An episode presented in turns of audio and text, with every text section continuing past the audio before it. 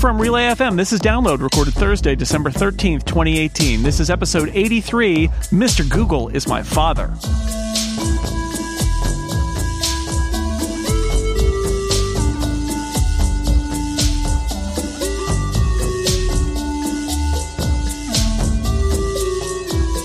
Welcome to Download, a weekly look at the most interesting stories in the world of technology and other stuff you care about. I'm Jason Snell, and I'm joined this week by a bunch of Relay FM hosts, actually. It's funny how that worked out. Uh, from the Accidental Tech podcast, which is not Relay FM, but Analog, which is Relay FM, it's Casey Liss. Hello.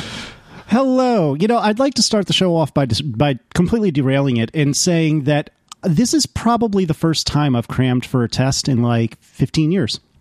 Because I got the uh, show notes for today's episode and realized, hmm, I know almost nothing about all of these topics, so this is going to be quite the wild ride for me today. Hmm. But thank you for reminding me exactly what college felt like 15 years or whatever it's been after having graduated. Excellent, excellent. Uh, well, we'll see how you do on the test, and we'll get your, your grades will be posted outside my office door Oh, next week. Uh, also here, co-host of All About Android and the Material podcast right here on Relay FM, it is Florence Ion. Hello, Flo. Good morning, everybody. Did you It's morning study? for me? Did I study? this is all I've been talking about. Although I don't. I've just been talking about this all week with everybody. Oh, see, so it's all so it's all good. It's all fine. Then you've been you, you're warmed up, and and Casey's figuring it out. It's fine. You know, it's finals week for my kids too, so there's a lot of a lot of studying going on here. But I have to admit that uh, the one thing that I get really nervous about in regards to these the sort of things that are on the dock today uh, is all that terminology of like, you know, the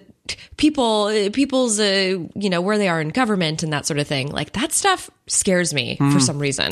I'm just so afraid to get it wrong. It's not like you're going to be called before Congress to testify. Let's hope none of us are ever this is called. exactly why they don't pay me the big bucks. one of I would welcome the opportunity to talk to Congress just personally, but uh, oh, oh. they may not want to hear from me. Hello, Stephen Hackett, producer of Download, who picked the Hey. most interesting stories of the week with me. I just did that whole thing backward from how we usually do it because you talked. Hello. I'm sorry. This this intro is off the rails. We should just move forward. Sorry, everybody. if you get called before Congress, are you going to explain? Like, is it going to be kind of like one of uh, David Sparks's uh, how-to videos, where you're going to be like, "Okay, do you have two hours? Because I can explain how these things work if you'll just listen." And then they drag you out. I, I You imagine. see, at that this point. isn't an iPhone, or this isn't made by my company. Yeah.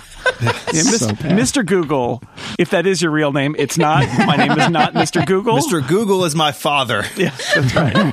I am Dr. Google. Uh, yeah, okay, well, let's get down to it. It was a, another week with a tech executive being questioned by members of Congress. How fun it was. It's a common thing now. Sundar Pichai. It's going to be a common thing for a while, I think. Yeah. Uh, the CEO of Google, uh, much of the conversation was taken up by members who, I don't know, who have a broken computer and need it to be fixed, who think Google has a liberal bias, who thinks the company tweaks results to downplay search results from conservative outlets. Uh, Pichai was asked if individual Google employees can make changes to search results, which he said was not even possible. I like to imagine that, that they envision this like back room where people are sitting at, at uh, probably very old computers going, Oh, we got a search result coming in. What do we want to tell them? Or like, then this is what's happening in the tubes. Anyway, uh, he dodged questions about moderation on YouTube, didn't talk too much about the company's plans for China. He, d- he did a lot of dodging there too. But this being Congress, there were some questions that were some uh, real doozies. Uh, Zoe Lofgren of California, a Democrat, said why a photo of Trump shows up in search results for the word idiot. And uh, Steve King, Republican of Iowa, who's a real piece of work, by the way, had to be reminded that Google does not make the iPhone. So, yeah. Wait, what? Uh, Wait, did you know? Fun fact. Turns out. Google doesn't make the iPhone, although it does have apps on the iPhone. So if you want, I, I get anyway. So you know, this is Flo. Why don't we start with you? You said it. Uh, it feels like uh, uh, this just keeps happening, and it's going to keep on happening. As somebody who watches Google pretty closely, how do you think uh, Sundar Pichai did? Did he did? I mean, can, it's kind of a no-win scenario, isn't it? Okay, it is in his case, but I so I was actually last night we recorded material and and, and Andy and I were actually talking about this. I basically was going off about how great I thought Sundar Pichai actually did. I really respect him as an executive because I've watched him kind of grow from the sidelines for the last couple years and I've watched him really change things around the company in regards to the products that I love using. And so seeing him in front of Congress just be completely I mean, I just saw a really humble man who was very well media trained. I mean, he was just so. First of all, his the humility is totally authentic, and I like watching him versus like Mark Zuckerberg. And that's what I mean when I talk about like humility, because there's definitely like, hi, I'm an executive and there's like all these really, uh, all these higher branches of government people who are, who are asking me some very serious questions. And I basically am representing like an entire giant company and maker of like the biggest search engine that anybody uses. And so I appreciated that he was so collected, but I also you know, noticed in his answers, like I could hear the, I could hear the PR training mm-hmm. in the answers. And I could tell that there is this sort of, so first of all, I think that a lot of this was a bit of political theater on the government side because I felt that a lot of the, a lot of what was being asked could have gone a little further and a little deeper. And I felt like we were making a spectacle of things that, like we were making a spectacle about the the fact that the the senator didn't know the difference between Apple and Google. You know, instead of actually kind of going, why are they asking the hard questions about AI being used in the military? Why aren't they asking the hard questions? I, they did they did grill them on China certainly and uh, the project about bringing the search engine to China, but I just it just felt like such a surface it just felt like uh, like a play. It just felt like a play and it didn't it didn't feel it didn't have the depth that I wanted it to have because as an American citizen like I want my government to hold tech companies accountable. I want my government to hold companies and and corporations accountable and it's very frustrating for me to sit and watch here at home and to see that the questions aren't going deeper and the right things aren't being asked. And then I can see, you know, the media trained answers being parroted back and all I could do was scream. okay, so I, I, think I talked more about how I felt about that. Sorry. the screaming the screaming. Uh, yes. Well, it, it's just it's it's frustrating because I want this to I, I, want Google to be asked all the hard questions, and I, I want them to be held accountable, and I want to and because I see the executive is capable of answering the questions, I want to hear them, and I'm not getting them, and it's frustrating as a citizen. So that's how I feel mm. about it. Sorry, I took that no, tangent. Now, the striking thing to me about it is on the surface, I should be cheerleading on behalf of the government. You know, I right. should be excited, which is what you were saying. You know, I should be excited that Google is is being held accountable. And I happen to be more of an Apple kind of guy, but I would feel the same way about Apple. You know, Apple does things that are a little dubious. Google does things that are a little dubious, and it is in a consumer's best interest that they are, you know, held accountable for those things. And so entering this kind of an event, you should be one should be enthusiastic about the government and kind of cheering on the government. But all this ends up doing is reminding me how inept almost every one of our government representatives is and how they are completely clueless about anything in modern society and completely disconnected Absolutely. from the experience of regular people in modern society.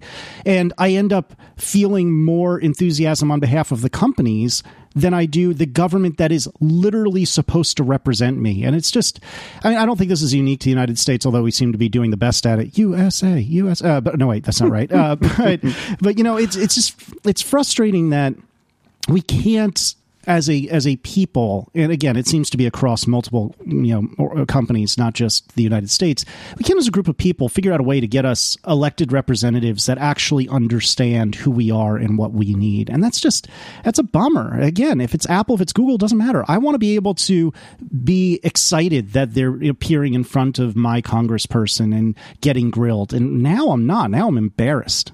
Yes, exactly. They, it, it, it's and part of the reason that I, I was quote unquote screaming is because I I wish that I could be there to sort of guide people Yes. and say, no, these are the questions you need to actually ask. No, no, no, no, this is actually and and then it you get frustrated because you're thinking, why wasn't this a town hall? why weren't there why weren't constituents there to ask their questions like you know like a board of supervisors meeting you know i i wish i could have been there to ask my questions Yeah, it's one of the challenges with any of this. So first off, they they do have people. Uh, they're called their their staff who are supposed to prep them about this. Uh, I think I think that part of the problem is that you get this far and become this senior in government based on if you've got a grasp of any issues at all, which let's assume that they have a grasp on something. Uh, it's probably the issues that were relevant as you were coming up, and and that means that they're inevitably they're never having a good grasp on modern day issues that weren't there 10 or 15 or 20 years ago. Uh, but staff you know staff's supposed to do that for them. Um, so that that's part of a frustration that i think we've always had. Like even back if you go back to the 90s and they had internet hearings it was a very similar thing where they had no idea. It was basically that today show clip where they're like what is internet?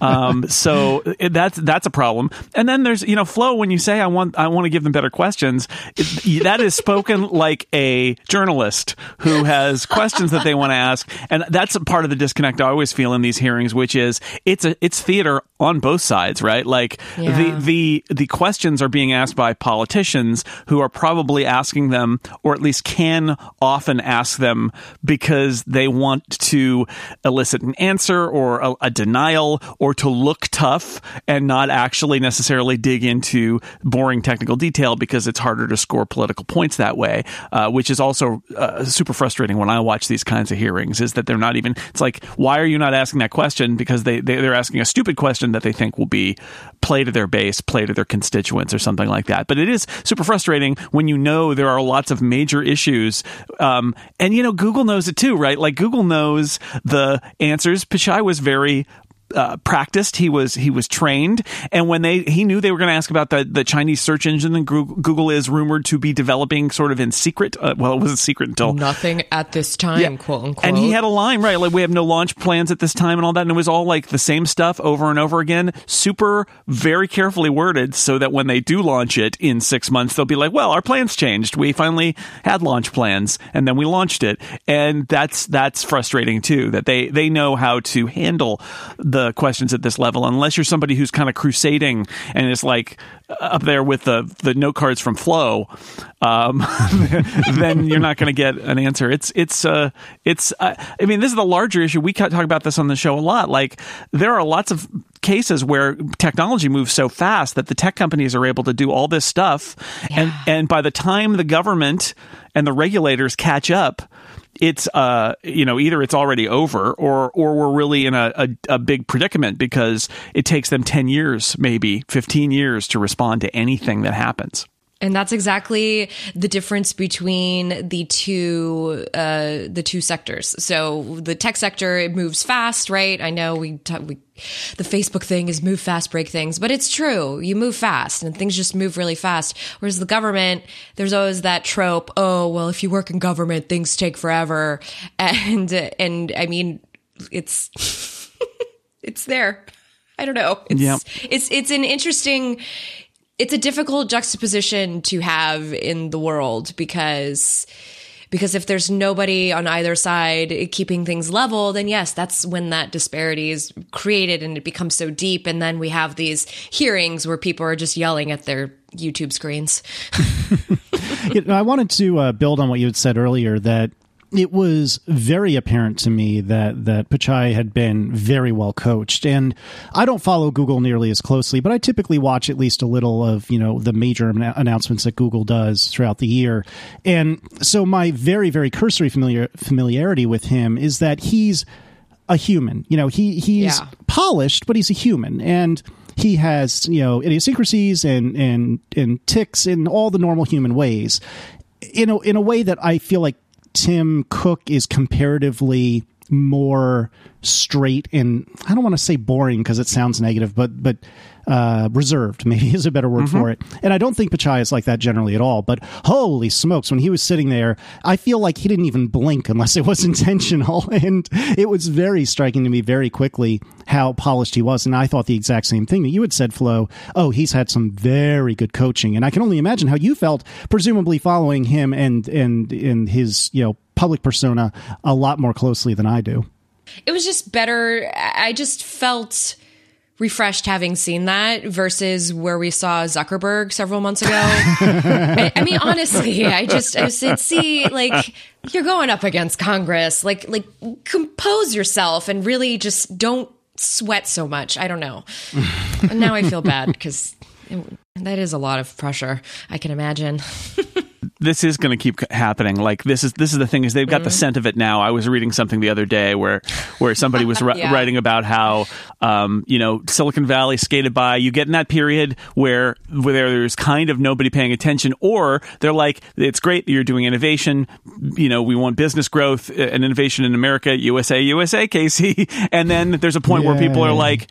Oh yeah, we can't. Um, th- that time is over now. We need to we need to pay attention to this now. And and Silicon Valley tech companies in general, they have reached that point, and uh, just this is going to keep happening. There's going to be regulation. I mean, one of the things that's that we talk about on this show every week is buzzing in the background is the inevitability of an American version of the uh, of the privacy restrictions that happened in Europe. And while Yep. they'll probably be a lot let's be let's be honest a lot less uh, detailed and a lot less forceful than the European privacy restrictions. Silicon Valley knows it's going to get regulated in the United States, and it's all just about how soft those regulations can be at this point. But it's going to keep happening. This is the this is one of the stories of the next couple of years, I think. 2019 is going to be a big year for this. I think Uh, we'll we'll have more podcasts about this. I think it'll just happen so often. podcasts will continue to be made in 2019. That's one of my predictions.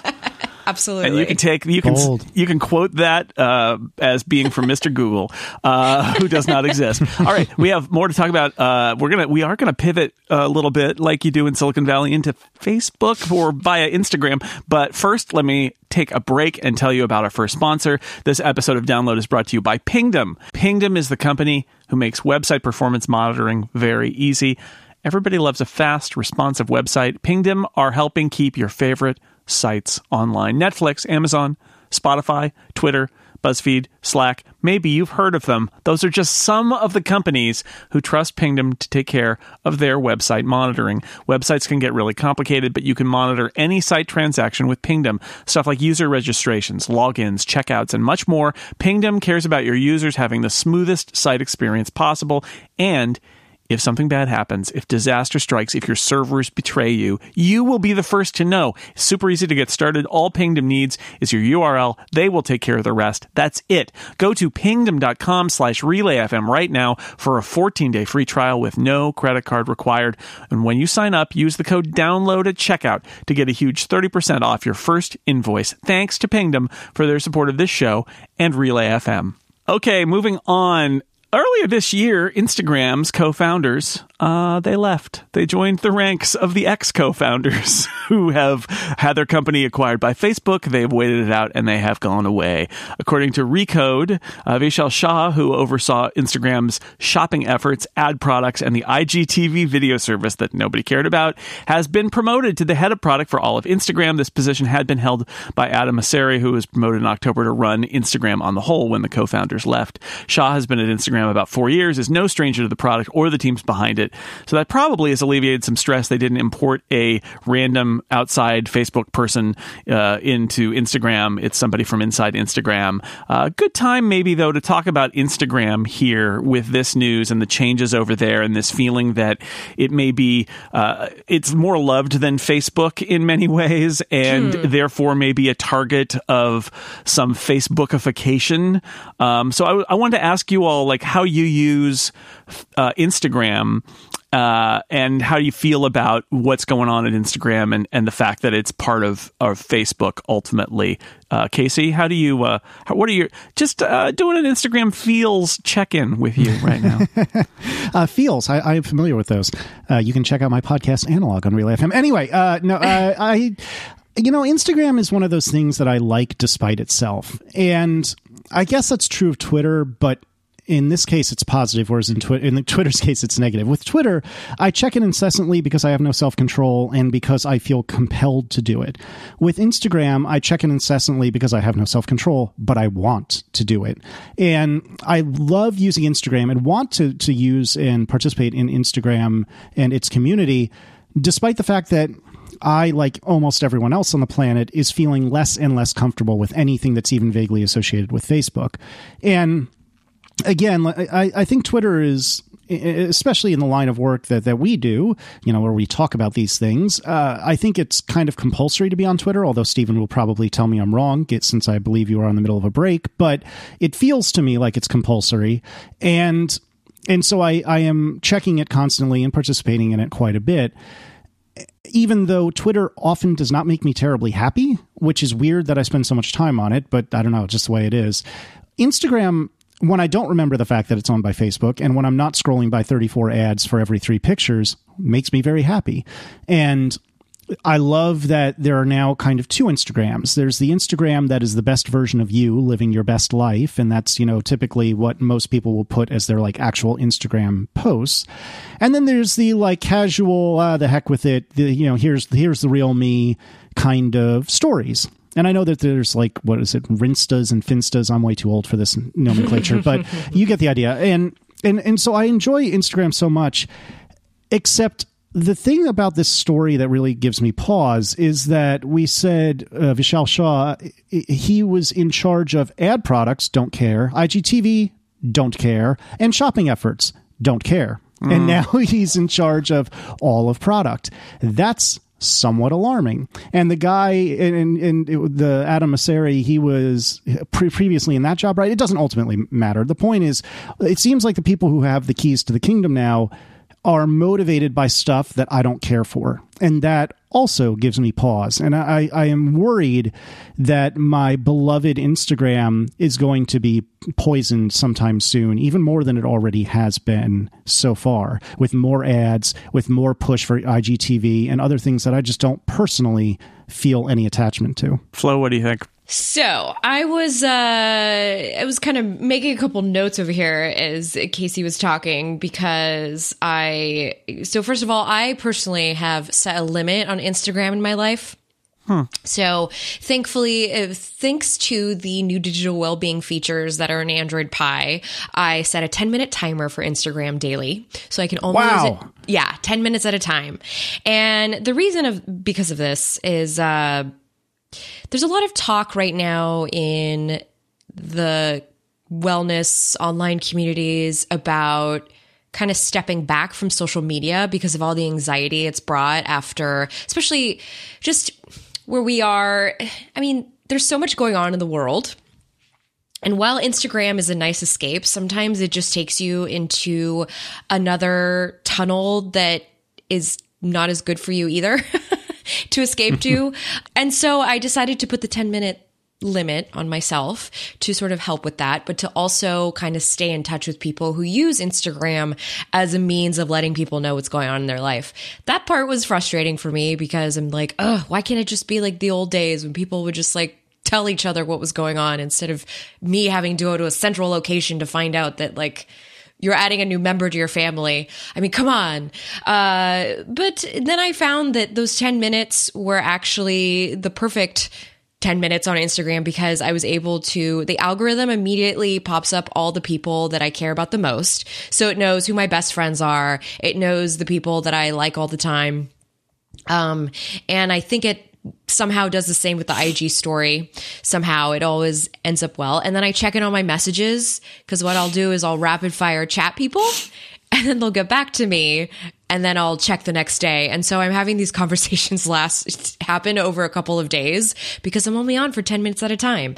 Um, I found that it has strengthened friendships.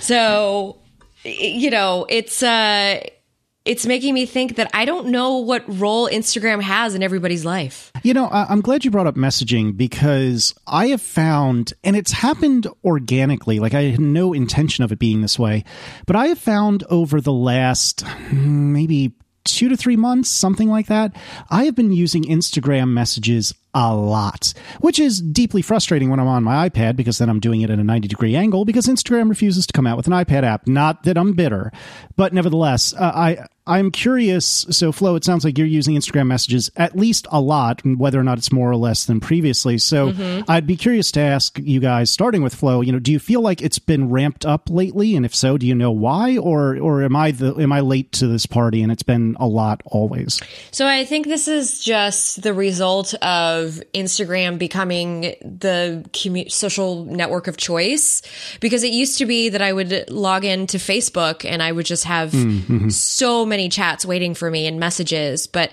I've really petered, I mean, I canceled my Facebook account. A lot of people have petered off from there.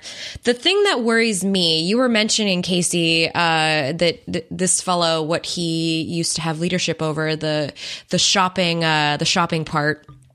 I actually know, excuse me, a lot of people who've been shopping from Instagram, and you know those those ads are incredibly targeted. I mean, Oh, when we were having yes. Mm-hmm. when we were having the fires, like people were buying the HEPA filter that was advertised on Instagram during that time. It was very it was very wild, Um, and even my husband's purchased shoes from Instagram.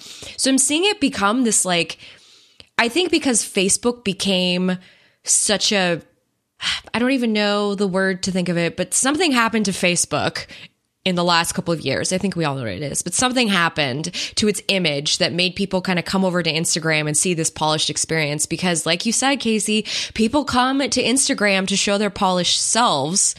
So why not have that social network? Why not be there? Because it's like a safer place to be than Facebook. Mm-hmm. However, I fear that because this guy is known for you know all of these efforts to try and like increase uh, monetization at Instagram that it's going to become as busy as Facebook, which is going to land it into the exact same uh, conundrum that Facebook is now.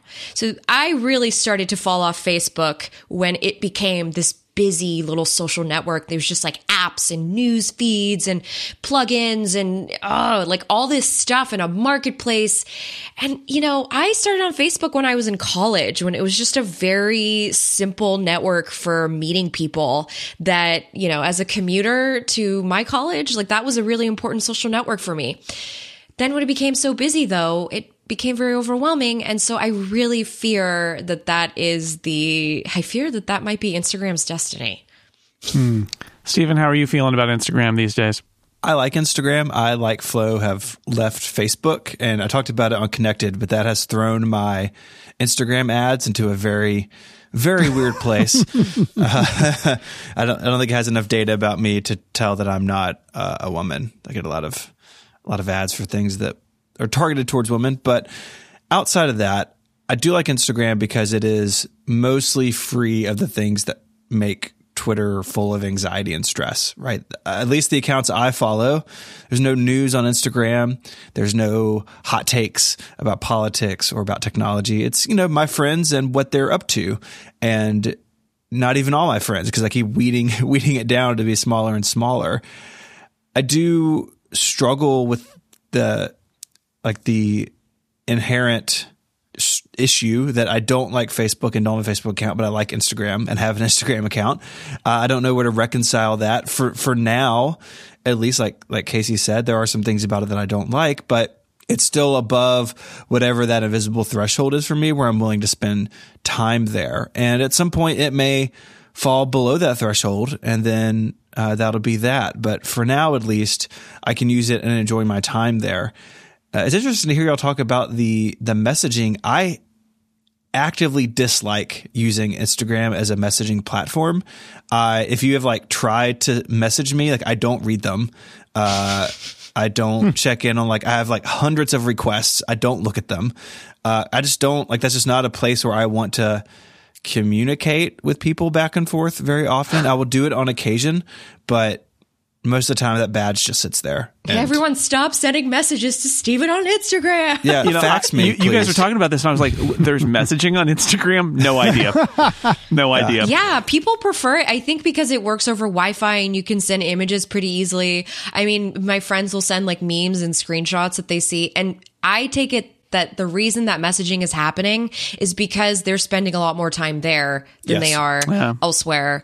And so and now it's like, okay, well, listen, you're only getting 10 minutes of my time a day, so make it quick. Yeah, I, I have this theory about about messaging that you just touched on, where people are just going to use whatever messaging app is the easiest. So Yeah. like Yeah. back in the day, we all used AIM because we were all on our desktops all the oh, time, and then we used Facebook or we used like Google Hangouts in Gmail and Facebook Messenger because we were spending time in Gmail and Facebook. And now it's moved, you know, it went through Twitter and it went through Snapchat if you're younger than me. And now it's at Instagram and it'll, it'll be something else in a year from now. Um, you know, Casey's secret social network he's working on will take off. But, uh, you know, messaging, just people just want like the, the lowest barrier to send somebody a, a message. And for a lot of people, I think you're right because they're spending so much time there. And that's why Instagram is important to think about from a from like a policy perspective when it comes to Facebook because there's all this research that Facebook's user base is way older than it used to be. And even people like Flo, I think you and I are about the same age. We started Facebook in college. I remember when it rolled out to my university, right? People were freaking out, very excited.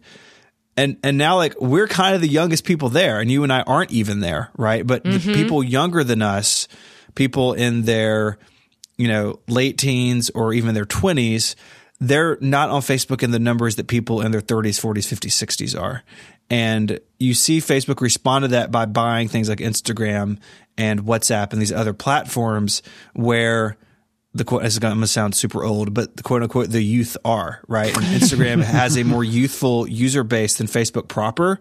And so Facebook can still advertise to all of them because even though it's not the main channel, hey, you're over here on Instagram we own that too, so it's fine. Uh, so anytime we see something become popular with like the incoming generation, I always look at those things like, is this the one? Like, is this the one out of this generation that Facebook will buy? Like, whatever happens after Instagram fa- is always at risk of being purchased by Facebook because this is now their mo. If if if there's a, a new generation of users that aren't on a Facebook property, buy the property they are on. Right. So it becomes a Facebook property, and it's it's a brilliant tactic unless you don't want to be on a Facebook property and get sucked into it. It's, I think they're called the Utes. Utes. Yes. the youth. Casey, did you get that reference? Yes, yes. I can't place it, but I, I've definitely Oh heard it before. boy! All right, let's take a break. Uh, now that we've thoroughly depressed, I use I'm using Instagram a lot these days f- to take pictures of uh, uh, sporting events I go to, and when I'm on vacation, or if my dog or cat do something interesting. That's pretty much my Instagram. A lot of football games from from Jason. yeah, there's a lot, a lot of college football games there. Well, you know, one of the nice things about it is that I can post it and it goes on Twitter, but a lot of people aren't on Twitter, so it also goes on Instagram and it kind of goes to both places. And it goes to Facebook because I'm still on Facebook and I feel ashamed about it, but I have family there who will not go anywhere else, so that's where they are. Understandable. That's you're just that's how they get you. Uh, okay. We'll take a break. There's much more to talk about, but first, let me tell you about our next sponsor. It is Text Expander from Smile. Text Expander multiplies your team's productivity by making up to date shared knowledge available instantly. When you use Text Expander, all of your team's common responses are accessible and searchable through simple abbreviations and keyboard shortcuts. Written and edited by your best writers, available on multiple platforms Mac OS, iOS, Windows, and web. Create snippets for things you type or copy and paste all the time. There's nothing more frustrating than answering the same email with the same answer over and over again. You can automate it, get a couple of keystrokes, the same answer comes out, you can move on to the next thing, and you can save time. And then it multiplies because if you're in a team, you can share that same snippet with multiple people. You can get the best writer or the official marketing person or whoever you want to write that answer. And when the answer changes, they can update it and it's automatically updated for you. If there's a new contact number, if there's a new contact name at the company, you can put it all in there and you still do those same keystrokes and it all comes out. Everybody will save time. It leaves you more time for the stuff that you were really hired to do, which is probably not type the same email over and over again. And for larger teams, there's support for single sign on and grouping accounts. So setup is a breeze. Great for writers, sales teams, teachers, lawyers, you name it. And you can find tips related to your industry on the Text Expander blog. They've got lots of great ideas. It can save you a lot of time. Don't put it off any longer. Go to textexpander.com slash podcast right now to learn That's textexpander.com slash podcast. Thank you to Text Expander for their support of this show and all of Relay FM. Okay, now it's time for the story you might have missed, something that may have flown under your radar but might be worth mentioning. Stephen pointed this out to me 50 years ago this week. Douglas Engelbart presented what is now called the mother of all demos, a 90 minute long presentation that includes much of how we think about modern computing. But remember, 1968. Separate windows, hypertext, visual navigation, command line input, video conferencing, the mouse, word processing, Wow. Dynamic file linking, revision control, and a collaborative real time editor. So Google Docs, basically. In 1968, Engelbart's presentation was the first to publicly demonstrate all of these elements in a single system. It was mind blowing at the time and paved the way for work at Xerox PARC and other research centers, which of course then fed into ultimately a lot of the stuff being expressed in the Macintosh in 1984. If it, the whole the whole presentation's on YouTube, right, Stephen? Yeah, just mind blowing in of itself. You know, I, I think about this demo from time to time, and I've rewatched a good chunk of it this week, and I always have the question of like, did he really predict the future? Or did the future prove out what he predicted because it, it all seemed so good, right? Like we see that in science fiction, right? Like, oh, we're going to have transporters one day because they're a good idea or because we saw them in Star Trek and thought they were a good idea. I don't know the answer to that, but if you read through this or watch part of it, it's like he's a time traveler. It it, it really is uncanny some of this technology he was showing so early. and he was you know he was really in it um uh, he was trying to make the future, right? He was trying to build the future. This wasn't just like a sketch. They were building stuff worked. They had to build their own stuff. This is a little bit like if you're in uh, aerospace and you know you have to build your own parts because you can't just order parts from the factory. Every single part of every single thing you have is custom made for you because you're the only one making a spaceship. Um, it's a little like that where they were having to write their own code and do and build their own mice and things like that. Um, I met Doug Engelbart in the um, what the the mid '90s Mac user. We gave him an award that was basically a lifetime achievement award for inventing the mouse because we thought uh, the, what would the Mac be without the mouse, and it was really nice because he I think at that time he felt like. The world had kind of gotten what he was working on, but but maybe he didn't get the recognition that he deserved, and he passed away a few years ago. But it was a nice moment in the '90s when I met him, and we gave him a big trophy that basically said thank you for inventing basically all of the things that computers do now. it is Yeah. um, 1968. That's the thing. It's not like oh well, you know, a couple years before the Mac or in the mid 70s there was the that was all true. There was stuff happening then, but he had all these ideas built and running on a you know obviously very limited degree, but still demoable in 1968 before there were moon landings. You have to say the year before we landed on the moon. Yeah, we It's had a mouse. mind-blowing. yeah, and it's like a little floating arrow cursor that he's clicking on stuff in 1968. It's, amazing. So we is had truly Google Docs before we landed on the moon. Got it. Yep, yep, and and mice and uh, hypertext. So we had the web, It's and I mean, this just it's it's amazing. So people can check it out. It's a black and white, of course. Presentation goes on. It's long. It's, there's no there's no like Steve Jobs uh, showmanship in it. It is just a guy sitting at a computer talking for 90 minutes about literally how everything is going to change in the next 15 years. Uh, it's amazing. Uh, let's move on to our next topic. It is a grab bag of Apple news. Uh, I'm going to take this from from Leo Laporte. He does this a lot on Twit, where he'll be like, "Apple, let's just talk about Apple random headlines." We're going to do that. Uh, there's the Apple Qualcomm battle, which is getting super ugly. A court in China uh, has apparently banned sales of older iPhones, although Apple says they're still for sale. Um, not the current models, but a few previous year models.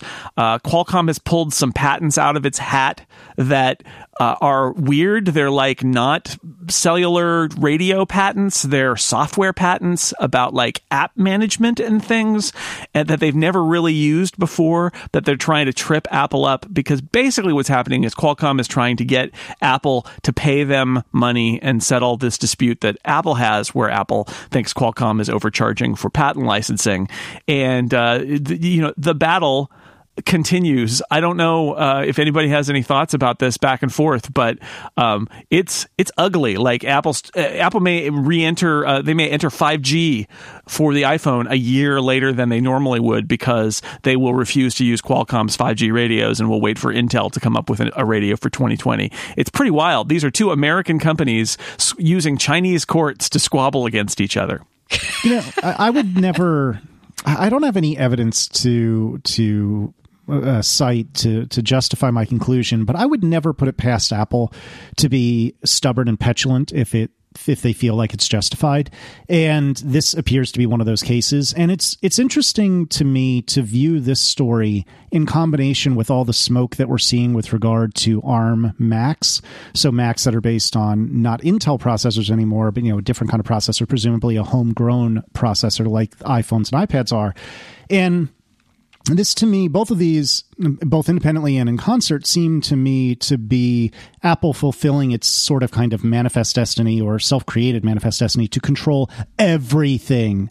They want to be able to design everything that goes into every one of their devices, if at all possible, please and thank you. And this just appears to be another vector for that same attack. And I'm not surprised by it. I'm not necessarily saying it's a wise choice, but given Apple's preference to be in control of everything, it doesn't surprise me at all. And I think in the case of Intel, they're getting burned because Intel is not moving at the pace they want.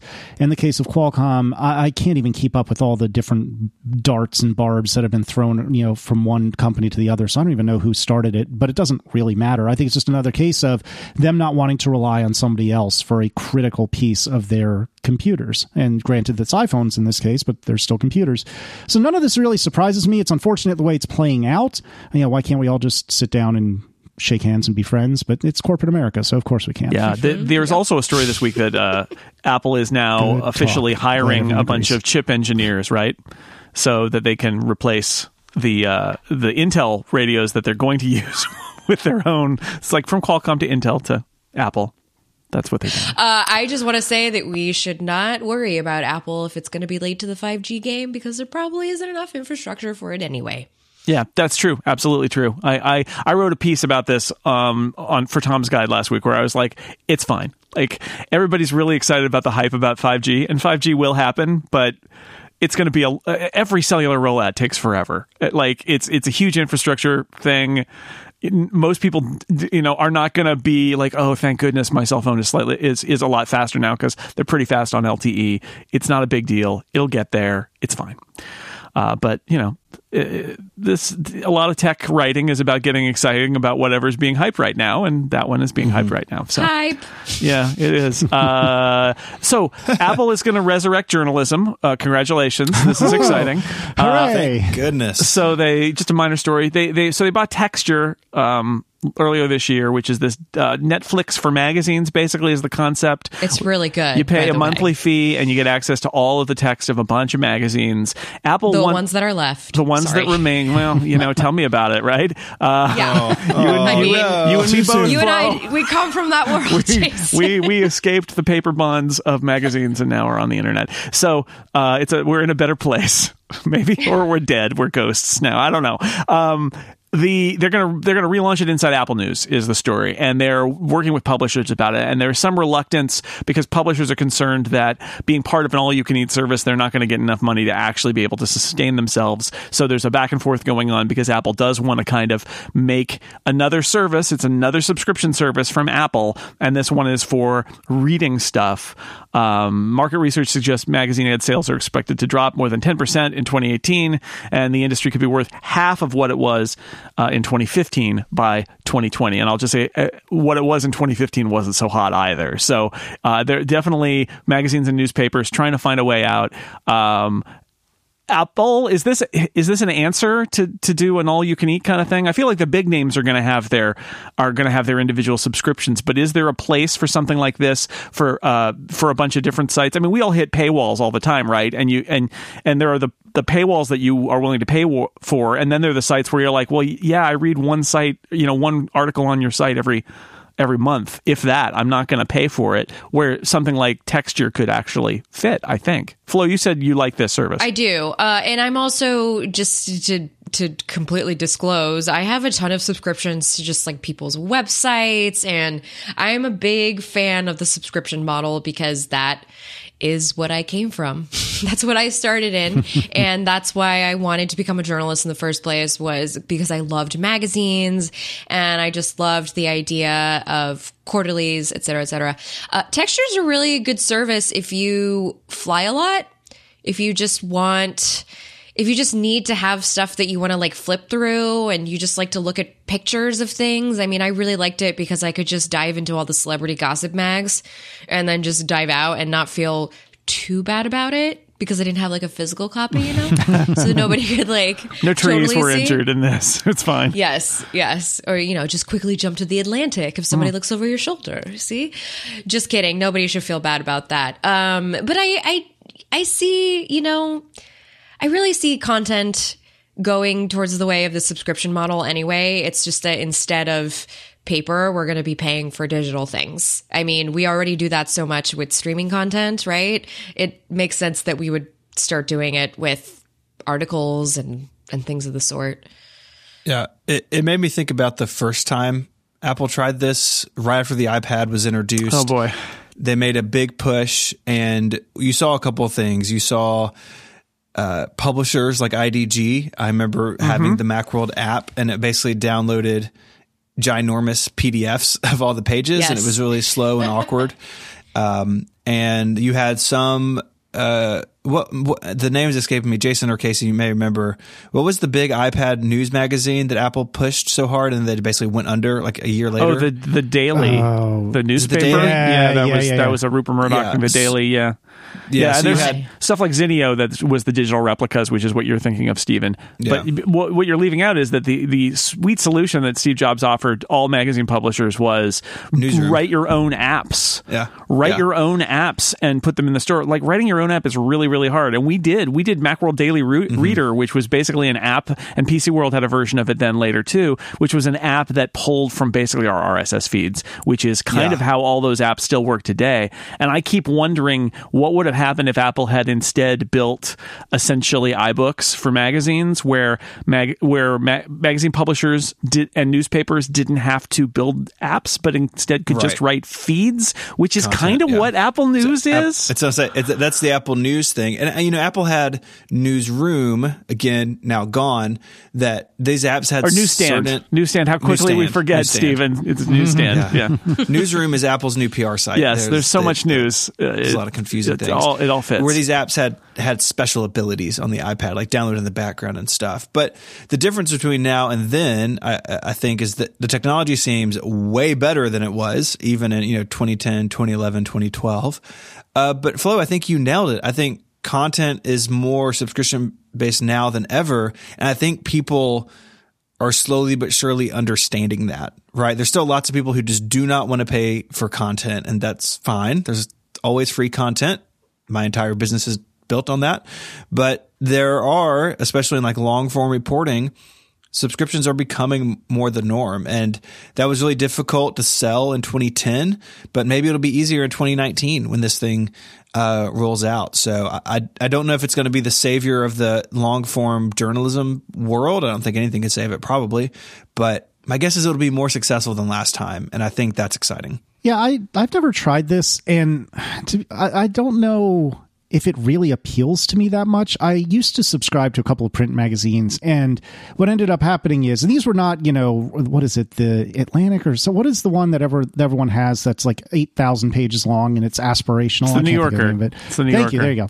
The New York. The New Yorker. It's not these. are not Casey, the- if you the- had read the New Yorker, you would have known that it was my cousin Vinny. Ah, there you go. I'd never seen it. I just heard it quoted a bunch. Anyway, I'm, I'm so sorry, you guys. This is how John Siracusa feels every episode of the Accidental Tech Podcast at atp.fm. Anyway, God, stop. I can't help it. I can't help it.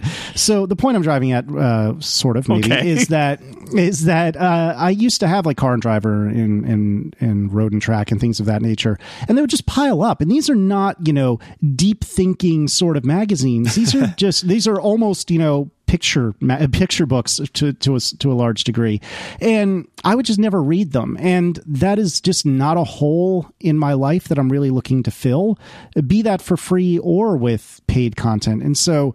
I'm not sure this really appeals to me very much. However, something Flo said about having like kind of an, uh, an omnivorous way into well i'd like to read a little bit of celebrity gossip and a little bit about cars and a little bit about apple and a little bit about google. And having a one-stop shop for all that is appealing. But if i'm going to kill time and i want to read something i'm either going to read a novel or i'll just browse twitter for two minutes and find something that's worth looking at. Or 40 minutes. Yeah, exactly yeah. Uh, yeah i um i agree. I think for me this is not going to save journalism but it could no. be and this is what the publishers are really saying too is it's an incremental revenue stream. They want hardcore fans of their work to subscribe directly to them, and that will probably continue to be the case. But I, I kind of see it. I like the idea that all the other paywalls you hit for you know five dollars a month or ten dollars a month they all are basically lifted in apple news so now like i'm not going to ever subscribe to bloomberg but if but I I run into their stories a lot and I hit their paywall. And it's like, well, if my if some of my money that I'm giving through Apple goes to Bloomberg as a thank you for letting me read 7 stories a month or whatever on Bloomberg's website, great. Like that's that's fine or or Wired magazine or something like that where I'm not going to subscribe but it's like extra money from people who want to just not hit some of those paywalls. It could be okay but it's not going to be the answer right? And I think that what a lot of publishers are pushing Apple for is making it easier to subscribe. They, they do this a little bit already, but easier to su- subscribe to their full premium offering inside Apple News so that they can get like they can convert those people to be New York Times subscribers or Washington Post subscribers or whatever. But I don't know.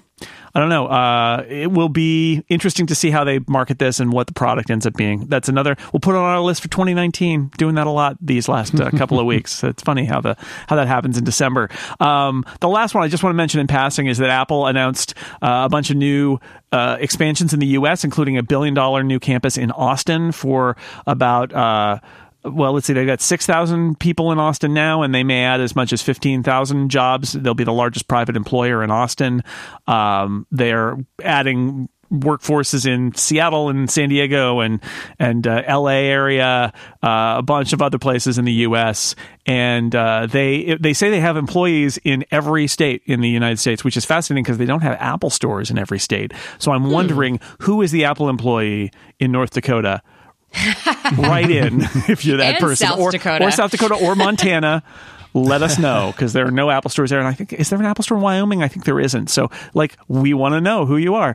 But what a uh, beautiful but place to put an Apple store, by the way. A, a, funny a funny moment given what Amazon did, right? Where they had like a whole like reality show about who was going to who was going to come mm. with the be- the best inducements to uh, bring their headquarters, and then they made everybody angry by picking two and splitting it up and all of that. And Apple, meanwhile, just uh, worked in the background and then put out a press release and said, "Yeah, here here is a billion dollar campus in Austin, Texas." So I don't know, different different approaches. Uh, but uh, but it's an interesting story, and that goes back to them trying to be, you know, the president of the United States keeps saying build factories in the U.S. and Apple's like mm, factories is not really what we want in the U.S. We want this other stuff, and so it's an interesting kind of push and pull there too.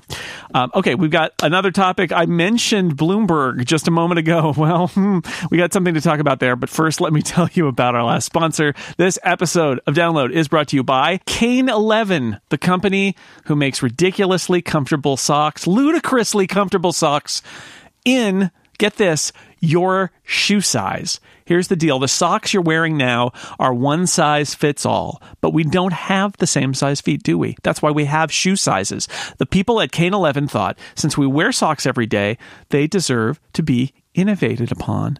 Kane 11's men's merino wool socks have a precise fit. The name Kane 11 comes from the 11 sizes.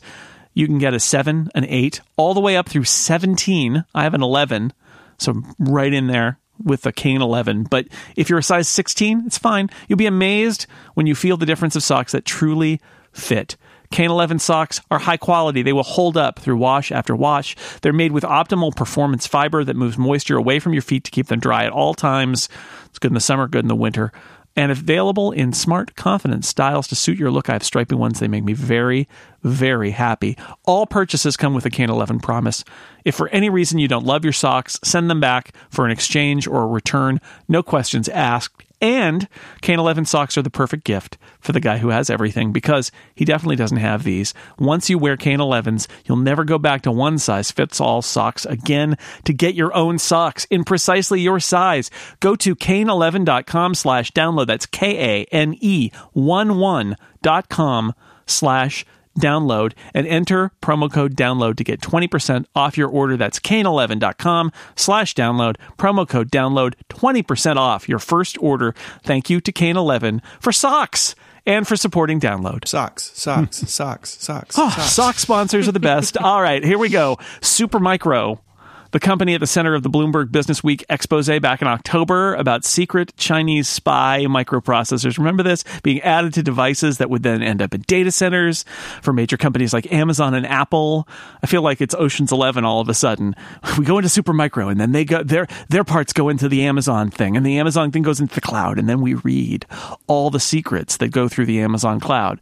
Um, Supermicro sent a letter to its customers this week saying they hired an outside investigation team. They conducted multiple audits themselves. And the end result is that they found no evidence of any of the malicious hardware being added to their systems that Business Week said was installed on that hardware. And previously, every other company involved in the story, like Amazon and Apple, has also vociferously, aggressively denied its accuracy, while Bloomberg has stood by the report. Now, in late November, the Washington Post said that Bloomberg had sent one of its own reporters to reinvestigate the story, which is interesting because it suggests that Bloomberg itself might be doubting what its reporters were told, I think I would say is probably what's going on there, or at least finding it strange the blanket denials that are coming from all the companies that they reported on. My question, so it's a little more journalism stuff here. Where does this leave us? Uh, Like everybody is confident, which is impossible. Something happened here. Um, what, and I'm wondering what everybody feels about uh, cloud computing and how much they trust that, and uh, investigatory journalism and how much they trust that right now. So we started with the government and our our questions about the government trying to probe, um, trying to probe tech companies, and I guess we end with uh, journalists trying to probe tech companies. Casey, what's your read on this Bloomberg story? It's mystifying a little bit, isn't it? It is. It's my read on it is that it it was probably uh, somebody got in somebody at Bloomberg got informed about either a theory or or you know something that this this informant thought was fact that just isn't true. Like everything everything about the story feels like it's not true to me. But if I were working at Bloomberg, and, and, to be clear, I've never been a journalist. I, I know nothing about what it's like to be a journalist. So uh, if I'm besmirching, especially the two of you, but if any journalist's name, then I apologize. I don't mean to. But if I were, you know, the head of Bloomberg and I heard about this story, it would be hard not to be like, oh, this is a good one. Ooh, we got to run with this. because it ticks like every nervous tick box that we have these days. You know, it, it does. It, there's no Russia here, but there's China, so you got that covered. You know, you've got the international relations thing covered. All tech is suspect covered. You know, this is like the perfect storm of a story, almost too perfect, perhaps, and that's what it seems. Is that mm. it just seems like they got a little bit bamboozled by the the how perfect this was and how this was going to make for some excellent reading when in reality they they should have taken a pause to say is this really true? Are we really sure? Or are we just going on informants and haven't really done any independent verification? And it's hard for me to say. And again, I don't really know what, what this process is like in the same way that the two of you guys do. And actually, Stephen's educated as a journalist. So really, I'm the ignorant one of the three of us, but, or four of us. But it's my cousin um, Vinny, Casey. It's my cousin Vinny. that, oh, that's what it was. I got it. but, uh, but no, it just seems to me like they just, they, they, their eyes, you know, it's a little starry eyed emoji, right? They just got the, the, their hands on this. It's this, a hell of a story, right? Story. Yeah, it's a heck of a story. So why not run with it? Well, the reason why not to is because it's probably not true. Yeah, uh, Stephen, do you have any journalism feelings here? I suppose I should. w- w- Casey mentioned you to throw you in here. So many Blurg. feelings about what Casey said. Sorry. I think what you shared, Casey, is a a common thought among people Mm-hmm. sort of in the tech community, and I think it. I think that sells Bloomberg and the reporters who worked on this and the editors who worked on it really short. Uh, no doubt there is something wrong about this story. The the government, these companies have all said it's not true.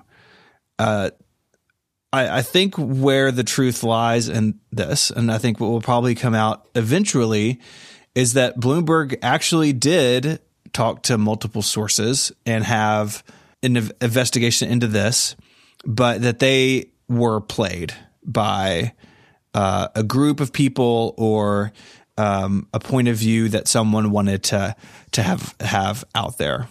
Uh, I think saying that a reporter got a, an email about this and just went crazy and wrote it up and posted it is is pretty irresponsible. It would be incredibly irresponsible Bloomberg, and that doesn't line up with the rest of what we know about them as an organization. Yeah. That's one reason this yep. is so interesting because Bloomberg does it. It's not like it was on a blog. It's not like Casey, you or I wrote it on our website.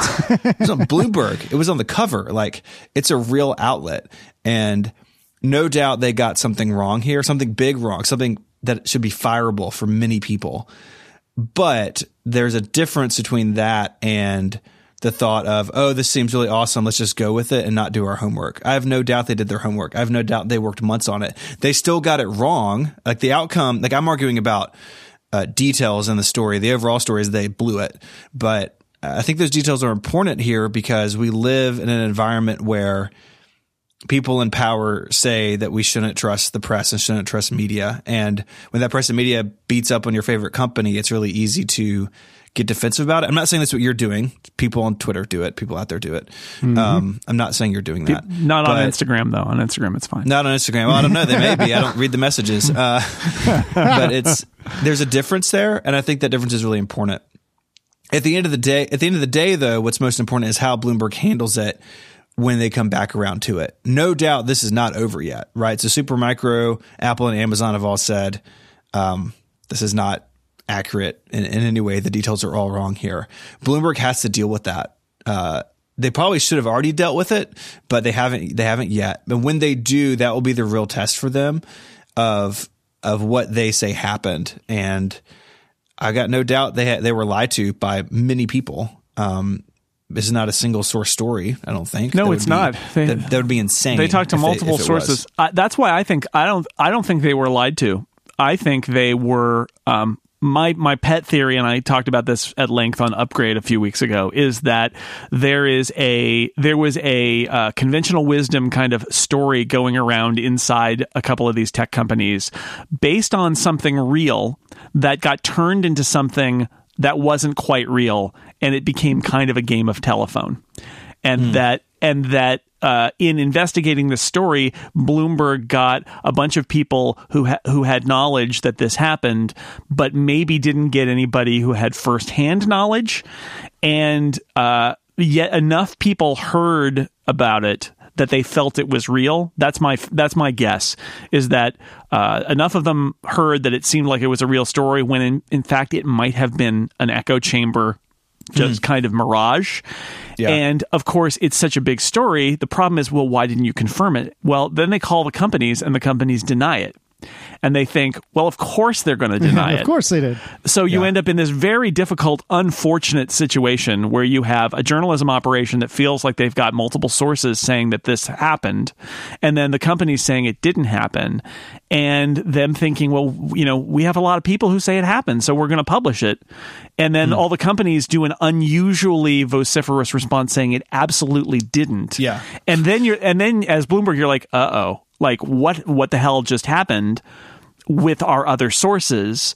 And that is at the point at which they send I think Ben Elgin, their uh, their uh, additional Bloomberg reporter, in to sort of start backtracking and basically reporting on the reporting and try to figure out uh, like re-reporting about this because mm. everybody's still a little bit mystified about what went on here because obviously people went on the record uh, anonymously saying this happened and so like where'd that come from and if it's true why does nobody else seem to think it did it's yeah. I don't know it's it is frustrating because I don't think anybody at the journalism journalism level um, necessarily did a, a, a slapdash job here, a slipshod job, but the result may be a story that's factually um, untrue, which is brutal. Yeah, and, and that your version of that makes me sleep better at night than some sort of like rogue agent outright lying about it. Um, I tend to just go to like the scariest case Well, scenario. in yeah, you're right. What if there's somebody who is basically an em- employee at one of these organizations who's actually working for, uh, you know, that's bad. the NSA or the Chinese government or let's Yeah. say Canada? Why not? And Yeah, I mean, hey, and they're the- lying the- in order to stoke up some sort of uh, of fear Right. between these companies or Yeah. to prove a point. But that's that's the weird thing, right? Is like then the government sources say no, this didn't happen. So why would the government? Yeah, I, I never put it, the government past them to have the left hand and the right hand not know what each other is doing. But Hmm. all right, well, I'm thoroughly depressed about the state of our government, about journalism, Hooray. about the the media business in general, about All of it. You know what? Social It- media. It's time for the fuzzy puppy update to take us out, where we can turn it around and think about something happy. Now, many of us have, uh, many of us, some of us have been to these uh, gender reveal parties. I, I think I'm a little too old for the gender reveal party. I think I've been to a bunch of I them. Have not. Oh. I have not actually. Maybe it's a southern thing. I don't know. Where may expecting parents release pink balloons into the sky or blast everyone in the crowd with blue confetti. Oh, it burns. Oh, Bert, congratulations on your son. Oh. Uh, but the reveal party has a new twist. What if what was revealed were puppies? That's right.